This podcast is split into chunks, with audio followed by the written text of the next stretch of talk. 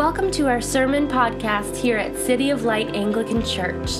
We are a new church in Aurora, Illinois, finding a new day in Jesus. We want to see the light of Jesus rise and shine in our hearts, in our homes, and in our neighborhoods. Thanks for joining us for today's message from Father Trevor.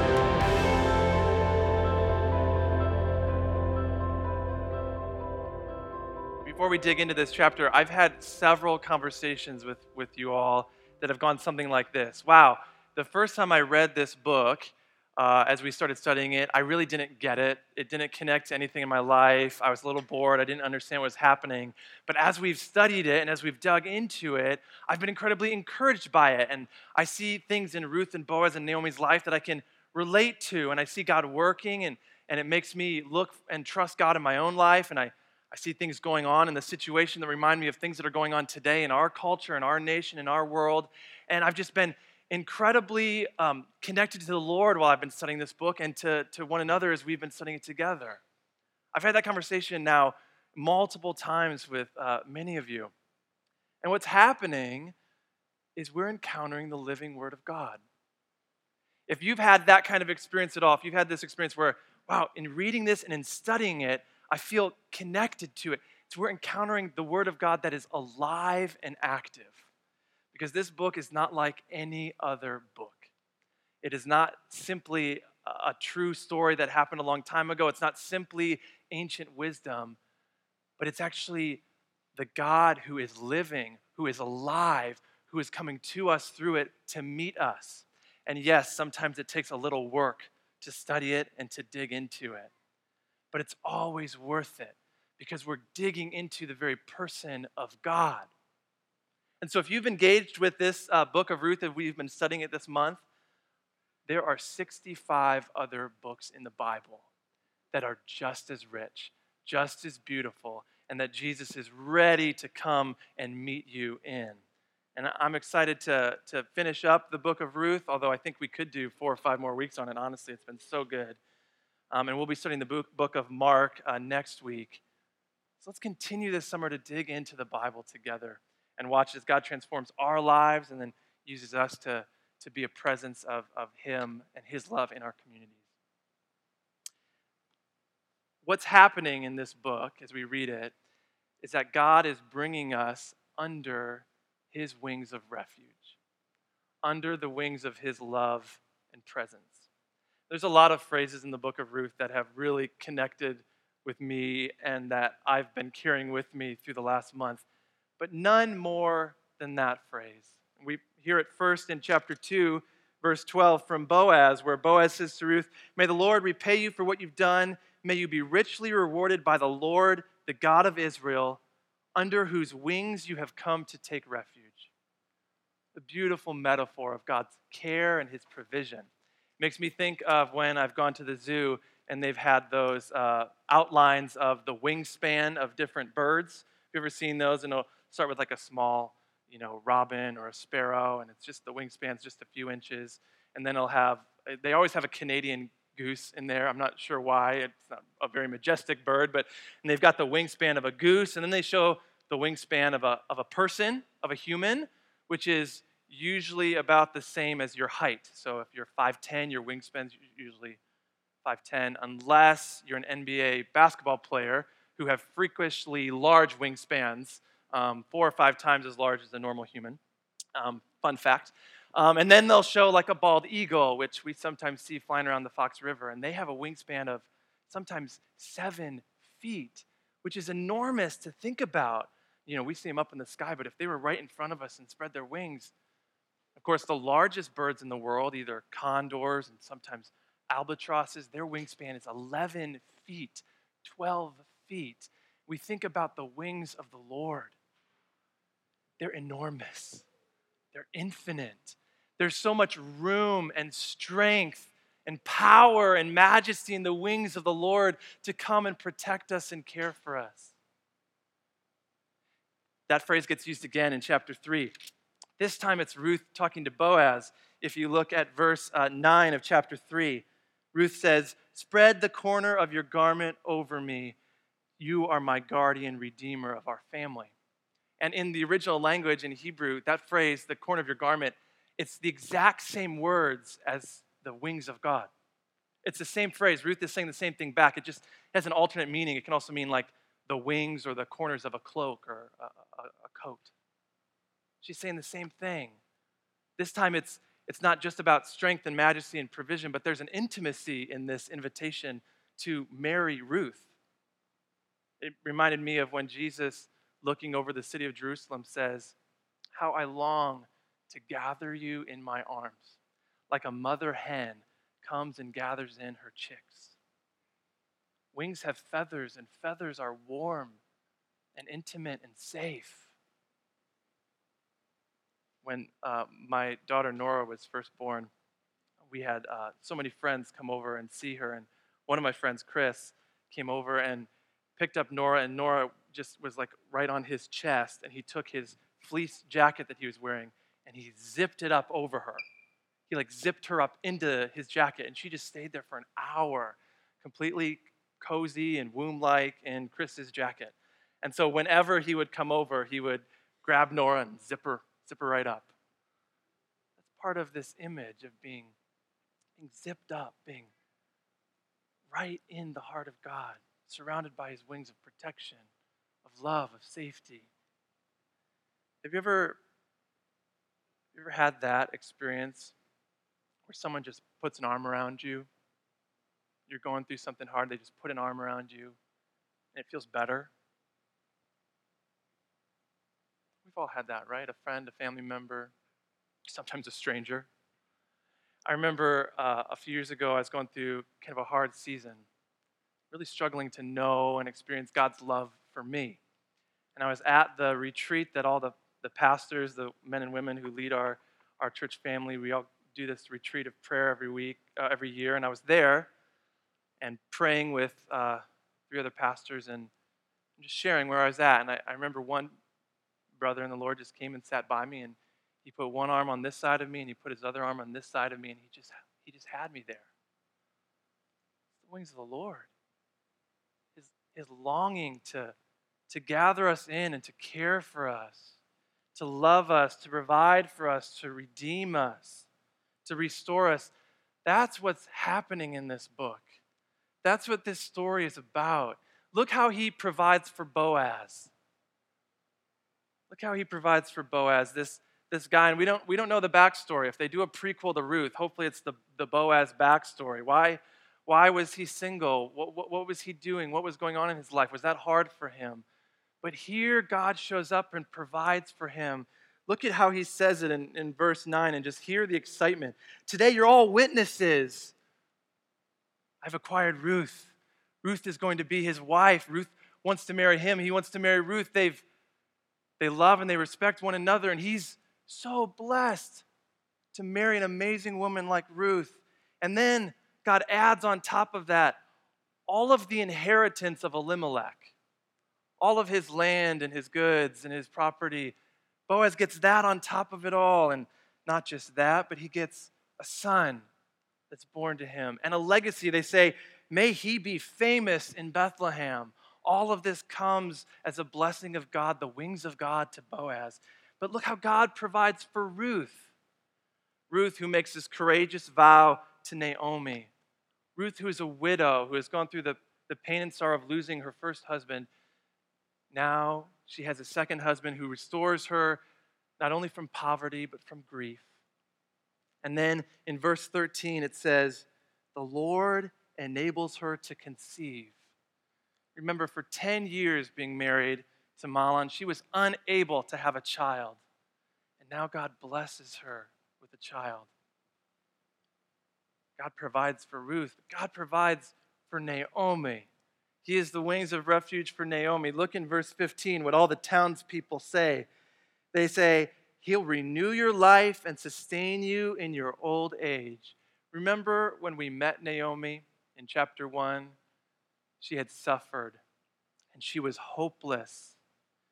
And Boaz here provides for her and Ruth, not just economically, but God is actually restoring her hope this child had to be a surprise for Naomi. She's thinking, maybe I can just economically get by, but she would not have been thinking that Ruth is going to have a child. Ruth had not been able to have a child. She says in chapter 1, I've come back empty. The Lord has afflicted me. But in chapter 1, she hasn't come back empty. She came back with Ruth, a daughter in law better than seven sons, the neighbors say. And in chapter 2, she doesn't come home empty, but Ruth has a armful of grain. And in chapter 3, Ruth has a garment full of grain and a promise of restoration. In chapter 4, Naomi now has a child on her knee. Isn't that beautiful? And what do the townspeople say? Chapter 17, or verse 17, the townspeople say, Naomi has a son, not Ruth. Naomi has a son. What does Naomi tell Ruth in chapter 1? Turn back, my daughter. Don't come with me. Have I yet sons in my womb? The Lord says, Yes. Symbolically, this is now Naomi's son. And as she holds this child on her knee, it's perhaps at this moment that that deep despair begins to be healed. But Ruth's faithfulness brings Naomi a future. God provides for Boaz, He provides for Ruth, He provides for Naomi. And what happens when Ruth and Boaz and Naomi put their trust in God to provide is that God then brings provision through them. It's a miracle of the gospel. That when we trust God to provide for us, He provides for us, and then He provides through us. And so the wings of the people of God become the wings of God Himself, the wings of the church to provide for others. How does God provide for Naomi? Through Ruth. How does God provide for Ruth? Through Boaz. How does God provide for us? We'll see. It's through them. Her trust in God's provision, Ruth's trust in God's provision, provides for others all around her. Isn't it amazing? Ruth doesn't have the means to provide for Naomi, but in trusting God to provide for her, God provides for Naomi through her. It's a miracle, it's God's abundance. God longs to provide, to redeem, to restore, so that he can provide and redeem and restore through us. So the church is called to be the wings of God for all who are vulnerable. This is the law that Boaz is acting on when he becomes guardian redeemer. Places like Deuteronomy 10 that say God defends the cause of the fatherless and the widow. He loves the foreigner residing among you. He gives them food and clothing. How does he give them food and clothing? Well, he gives them food and clothing when we obey things like Exodus 22 don't mistreat or oppress the foreigner, for you were foreigners in Egypt. Don't take advantage of the widow or the fatherless, but provide for them. So often, we want to define ourselves who the vulnerable are. And different groups today will pick different categories of people and say they're vulnerable or they're vulnerable. But there isn't really any group out there that's really following God's teaching on who the vulnerable are across the entire scope of humanity. We struggle to affirm the dignity of every single person. As an example, why is it that some of us care so much about a child in a mother's womb, but who seem often to care less about a child once they're outside of the womb, or if they're at the border, or if they're at a school in a different neighborhood, or if the color of their skin is different than ours. But why is it that some of us who care so much about children outside the womb seem not to care about them when they're in the womb and they're vulnerable there? There's no political group that cares about the cause of the vulnerable like God does across the entire scope of humanity. But the church is supposed to. We are supposed to. We're supposed to share God's heart. All of us have categories that we come to Scripture with of people that we think deserve God's care and blessing and refuge, and people we think don't deserve it as much. We think we can decide for God who He wants to provide for, who He wants to shelter, who He wants to redeem. But we don't decide that, He does. And it's everyone. He longs for everyone to find refuge in His wings.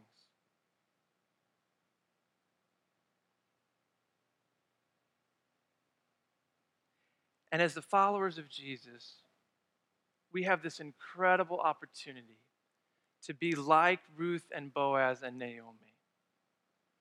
In their context, they can't change laws. They don't have social power or equity. They don't have money to provide for a whole nation in crisis. We actually have more power today as Americans to affect some of those changes, and we should work toward them when we can than they did. But they are faithful in their life to risk and to sacrifice and to trust God to care for the people in front of them who are vulnerable. And the church is always at its best when it's this grassroots, household to household, caring for those who are in need. You and I in our households, we can be the wings of God for those who are vulnerable. We can do it. Household by household. In our church at City of Light, we can be a church that when people walk in our door, they walk into the wings of God and under the refuge of God. We can do that.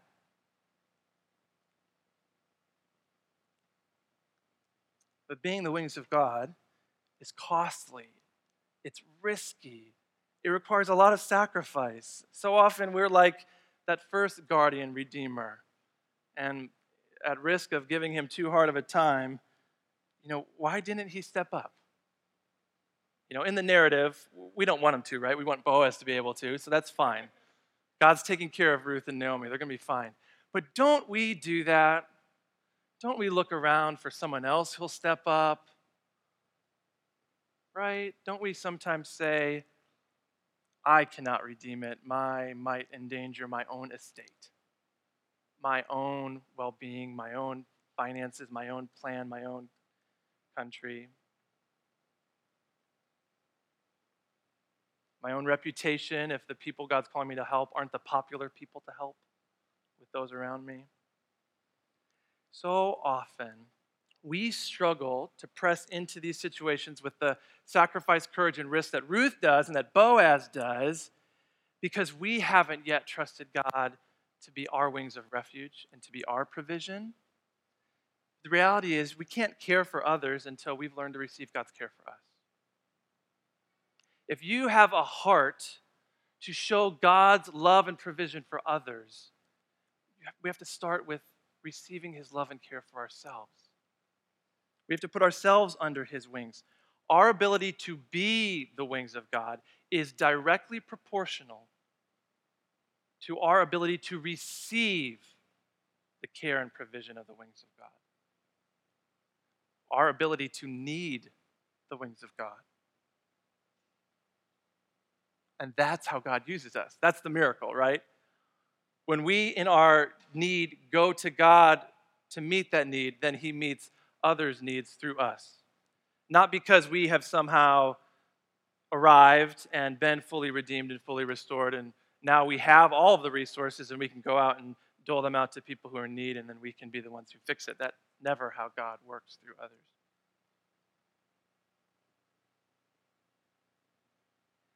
The more we know our need for His care and redemption in our lives, the more he'll show others that care and redemption through us. It's like this if we don't need him to provide for us, how will we learn that he does provide? If you've never seen God provide for you in your life in really big ways, you will not have the trust to believe that he could do that in someone else's life. And if you don't believe that God can show up powerfully to change and transform and heal and provide for somebody else, what will you do? we'll try to fix it ourselves. And we cannot. We cannot. But if we have gone to God in our deep need for healing and provision and redemption, then when someone else comes with that deep need, we'll go, I've seen God show up in my life. I can watch and wait and be with you while we trust God to show up in your life. Because we have nothing to offer except the wings of God. We so often do this financially. We want Him to provide for us first financially, and then we'll provide for others financially. That's actually not how the kingdom of God works. He says, Obey me and sacrifice generously to give to the Lord through His church. And then when you don't have the means, He'll provide for you, and then He'll provide for others through you. It's backwards in the way we want to do it because it requires our trusting in God's provision first And so many of you do this so well with your hearts and with your finances and with your time and investment, with your love. So many of you. So many of you do this. And if you're here today and you've received the provision of God through someone else here at City of Light, give thanks to God for that this morning. And tell that person, they might not even know. And would you pray, God, in my household, send me someone who needs you. Send me someone who's vulnerable, that we can show the loyal love of God too. Let's pray for that as a church. Lord, will you continue to send us at City of Light, those who are vulnerable? those who need the provision of God's wings. I think He already is and has. I mean, we look around and we are the ones who need provision and redemption and restoration. All of us. We're all vulnerable in different ways, and we are all God's wings for one another one of the most profound things about this story is that Ruth and Boaz and Naomi, they don't even know all of what God has done to provide for them. But even more than that, they don't even know how God is using them to provide for all of us. They don't know that part of the story. They don't know how God has used their small deeds of faithfulness to change the world Look in verse 17. The women living there said, Naomi has a son, and they named him Obed, and he was the father of Jesse, the father of David. In a period of the history of the people of Israel that was filled with chaos and oppression, God is working to bring peace to the people of Israel through King David. It's incredible. They would never know it right in front of their eyes. It's happening in an unimportant, unimportant town of Bethlehem through an unlikely family. And this part of the story is so cinematic, it's so visual. So I want you to imagine this with me the town of Bethlehem. Elimelech and Naomi and their two boys walking out their front door and leaving the town of Bethlehem. Ten years later, Naomi and Ruth walking back into the town of Bethlehem and back into that front door that hadn't been used in 10 years. Imagine Ruth sweeping away a decade of dust. And then a day, a few weeks later, staring out from that front door as Boaz walks up to the house. And Ruth knows immediately by the look on his face that he's going to be the guardian redeemer. And Boaz walks into that house to restore and to provide and in that room, that room where Naomi and Elimelech had their children, now Boaz and Ruth have Obed. And Obed has Jesse. And Jesse has his sons. And now, four generations later, God tells the prophet Samuel, Go to the little town of Bethlehem and go to this house the house of Jesse, of Obed, of Boaz and Ruth. Go to this house because you're going to anoint one of the sons of Jesse as the king who will restore the people. And so Samuel walks in and he enters into that room, and there's Jesse. And most likely, Obed is there too. He's the grandfather, the one who would be famous in the people of Israel. And Samuel says, Are these all of your sons? No, the youngest one is still in the field. Bring him in. And so David walks through the door that Boaz had walked through years before. And the Lord says to Samuel, Rise and anoint him. And Samuel does as the entire family watches. All of this in this little house, in this little city of Bethlehem, because of the little instances of great sacrifice for Ruth and Boaz. In that same city, generations later, Mary and Joseph. There's no house for them, they have Jesus. And then they walk away from that city as refugees as well to Egypt. A little house in a little town of Bethlehem.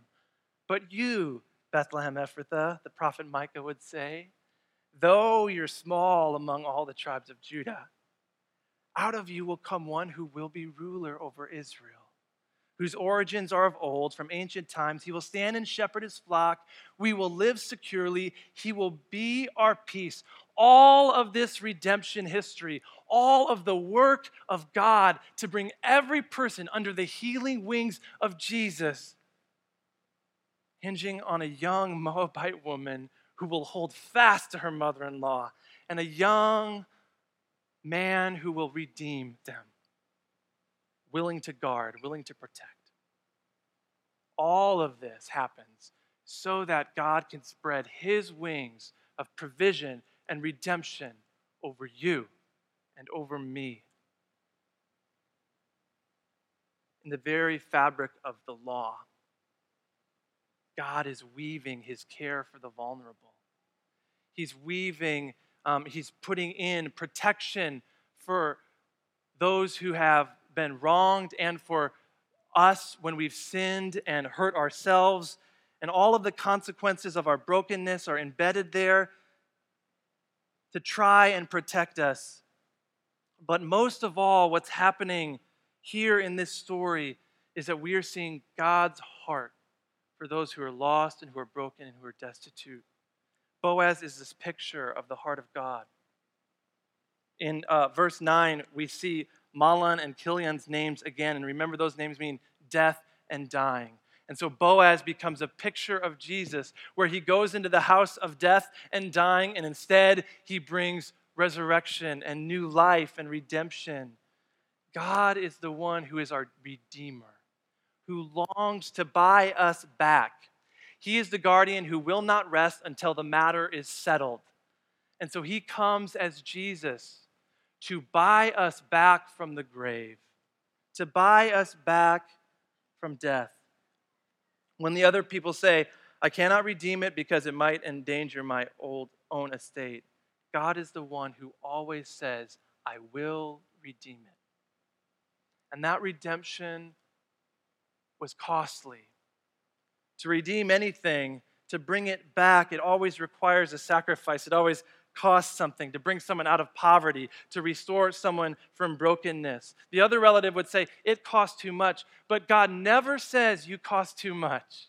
God says, There is no cost I won't pay to redeem you and to bring you back from death.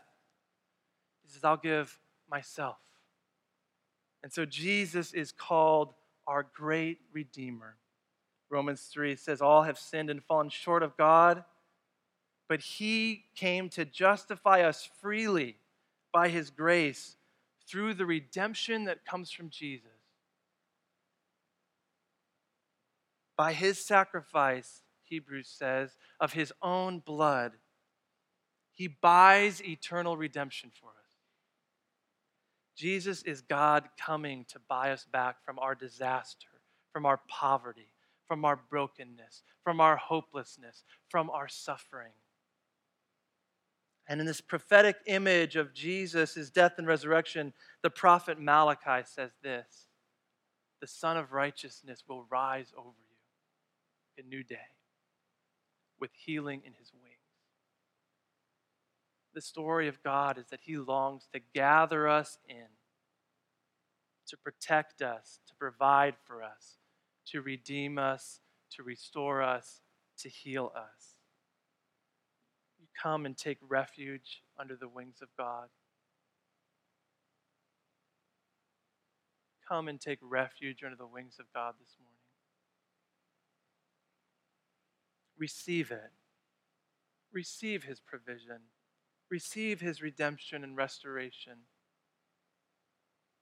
We're all living in a story of redemption when we put our faith in the Lord. We might be in chapter 1, like Ruth, where she puts everything on the line by saying, Your God will be my God, before she knows how God will provide. We might be like in chapter 4, where we've seen the provision of God in our lives, but we have no idea about the greater and grander vision of what God's doing. But we can put our faith that God is a God who is a great Redeemer, who is working on our behalf. We can put our hope in Him. We can take refuge under the wings of God. In the name of the Father, the Son, and the Holy Spirit.